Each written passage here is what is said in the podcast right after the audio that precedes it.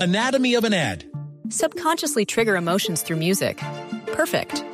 Define an opportunity. Imagine talking to millions of people across the U.S. like I am now. Identify a problem. Creating an audio ad is time consuming. Offer a solution. Utilize cutting edge AI.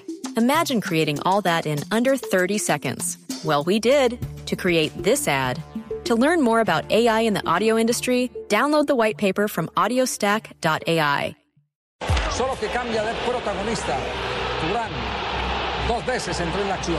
Primero para estrellarla en el palo y después para acompañar el rebote. Una pelota profunda para Juan Fran sentenciando esta jugada, el destino del eliminatoria. Señoras y señores, mañana 3 de la tarde, 40 minutos. Así cierra el gol Caracol la transmisión del juego que ha clasificado al Atlético de Madrid a la final histórica para los colchoneros después de 40 años en Liga de Campeones. Vamos con Cope. Deben estar enloquecidos nuestros compañeros de la radio española. ¿Qué ha pasado en el penalti? Cuéntanos un poco la historia. ¿Qué pasaba con el balón? Claro, porque ahí en la marca del penalti había un. Habla Diego Courtois. Costa. Diego Costa. La pelota estaba muy. muy a Costa, dentro, eh, que estaba Diego Costa. Para dejar el unido de los de los jefes, pero bueno, eh, la verdad que, que no salió bien.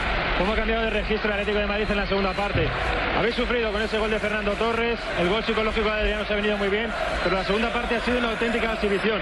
¿Qué os ha dicho el Cholo en el descanso? Oh, bueno, creo que, que el equipo estaba tranquilo, ¿no? Torres marcó un gol, sabíamos que un gol nuestro valía doble, ¿no? Y la verdad que el equipo ha estado impresionante, y un mixte como... Habla Diego Costa, eh, el goleador y estrella del Atlético de Madrid con los compañeros de Canal Plus, mientras vota el resto del equipo Antonio enfrente de su afición. Bota, bota, brinca, celebra. Bueno, están felices los españoles y no es para menos. El Atlético de Madrid será el rival del Real Madrid.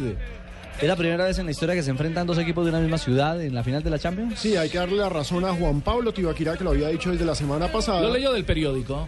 No.